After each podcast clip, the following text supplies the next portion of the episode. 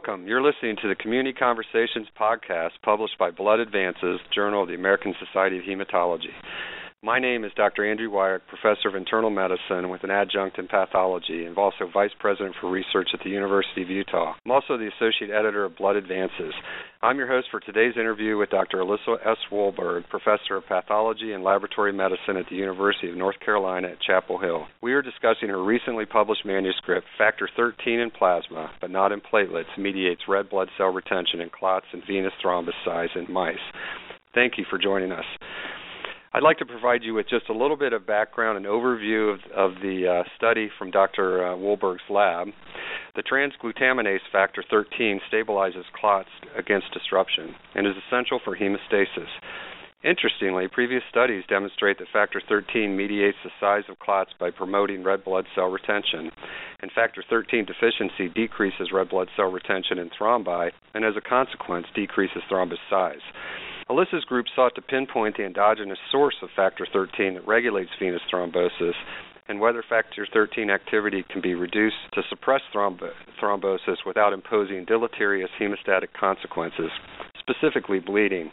The primary findings of her group are the following. The effects of factor 13 on clot weight are not due to reduced thrombin generation, decreased platelet mediated clot retraction, or factor 13 independent gluta- transglutaminase activity.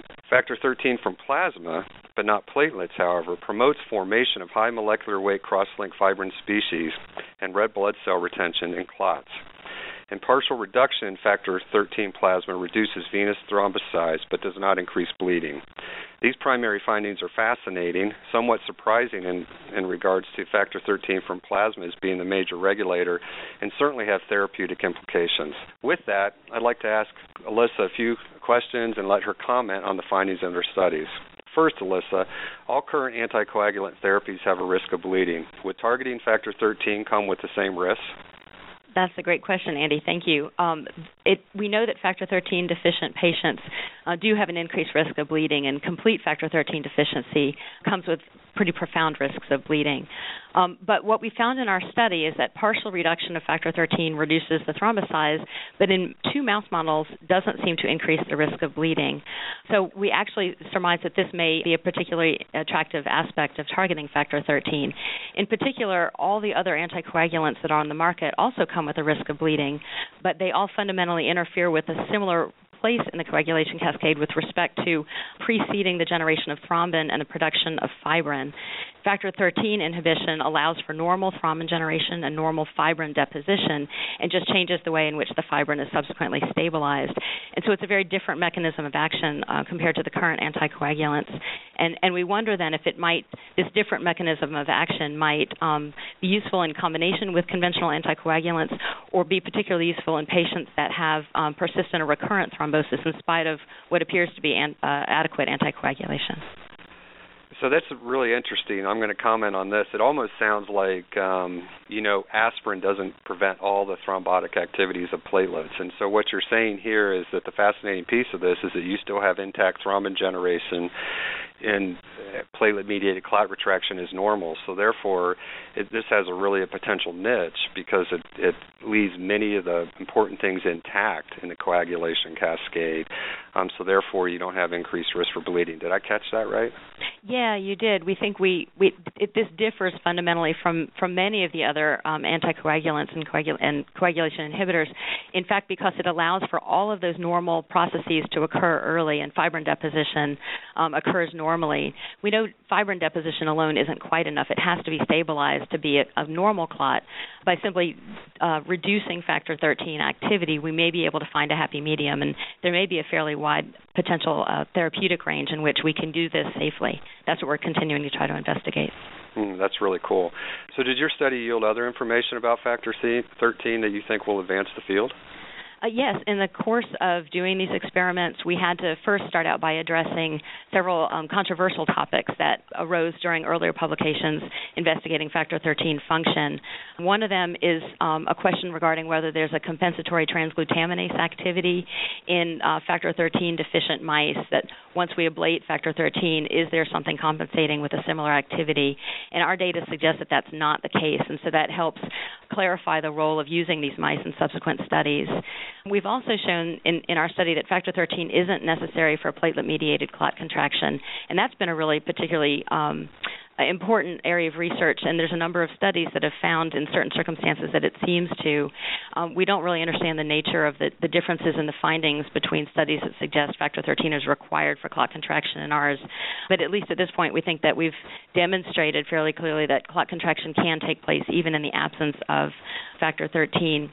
And then our finding, specifically using thrombin generation assays, that really clearly demonstrates factor 13 deficiency doesn't alter thrombin generation, not only helps clarify some of the biological role for factor 13, but also tells us a little bit more, as we were saying, about the mechanism of action and, and what this would and wouldn't inhibit if we if we try to target factor 13. Mm, great. This next question I have to ask you because you know I love platelets. Were you surprised to learn that platelet factor 13 does not have the same ability as plasma factor 13 to promote red blood cell retention in clots? Yes, we actually were. The concentration of factor 13 in platelets relative to plasma is about 150 fold higher. And with the idea that nature doesn't waste energy, we surmise that that factor 13 present in platelets must be doing something. Um, but but our data, both in vitro and in vivo, pretty clearly demonstrate that absence of that platelet factor 13 source um, doesn't alter the ability of the clot to retain red cells. And so we wonder if if that inability of the platelet factor 13 to have an effect in this assay or, or in this or in these uh, thrombi stems from a couple fundamental differences between platelet factor 13 and plasma 13. That is, that the platelet material is stored in the cytoplasm, which in and of itself is fascinating, and it's unclear how it gets out. But we know that it takes a while. It's delayed um, appearance or delayed exposure on the surface of the platelet compared to having factor 13 right there in plasma. So the plasma factor 13 is bound to fibrinogen, so it's at the right place at the right time, and we think that's why it's so much better at cross-linking fibrin and supporting red cell retention in the clots and how it differs fundamentally from the source that's found in platelets. Mm, that's right. I have a couple follow-up questions on that. So, um, what do you think platelet factor 13 does? And do you think I was just listening to you say it's in the cytoplasm? Is is it potentially endocytosed and not stored in like uh, platelet granules? Um, and then if it does have an alternate function, can you speculate on what that may might be if it's not involved in major fibrin cross-linking activities or retaining red blood cells and clots? Yeah, it's a great question. I think that that's a major question for the field to still resolve is how it gets into the cytoplasm and how it comes out. It's not stored in the alpha granules. There's a small amount of 13 in the alpha granule that's thought to be endocytosed with fibrinogen um, uptake by the integrins, but the material that's present in the cytoplasm probably has a different origin. And so how that is how it enters the platelet, how it how it appears in the platelet in the first place, if it's effectively born there um, in, in megakaryocyte mediated production, um, is is really unknown. And I think it'd be a fascinating um, study to do. Um, as for what it does whenever it, it is actually exposed on the surface of the activated platelet, in certain circumstances, it may promote hemostasis because we know that patients that have um, deficient plasma factor 13 but normal platelet factor 13, these are typically B subunit deficient patients, um, tend to have a milder phenotype, so it may come into play in certain circumstances.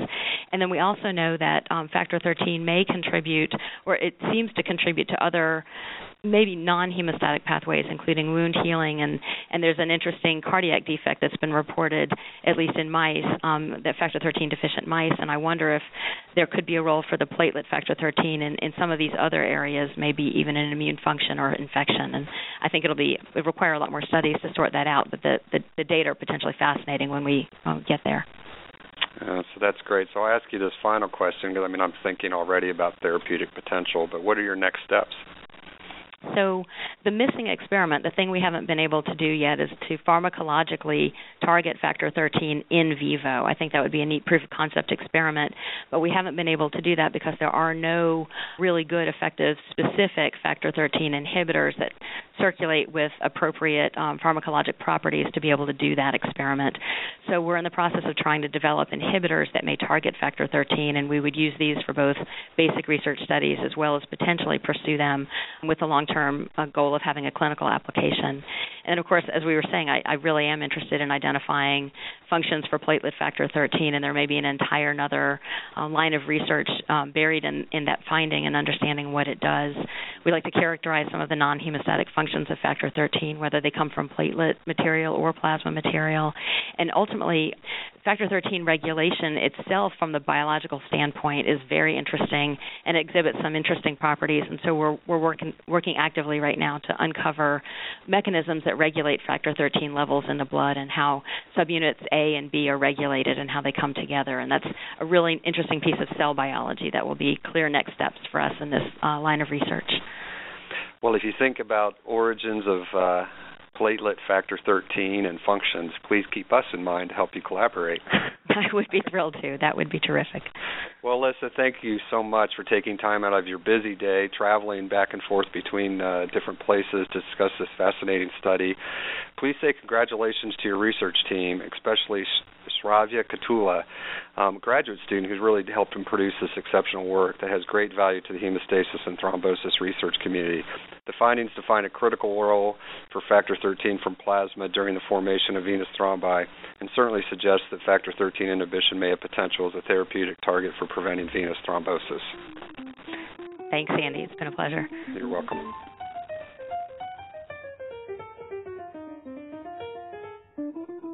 You've been listening to Blood Advances Community Conversations.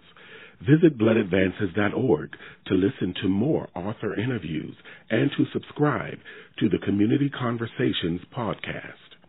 Music for the Blood Advances Community Conversations was performed by the Art Topelo Trio and provided by Dr. Art Topelo. This presentation is copyrighted by the American Society of Hematology. We thank you for listening.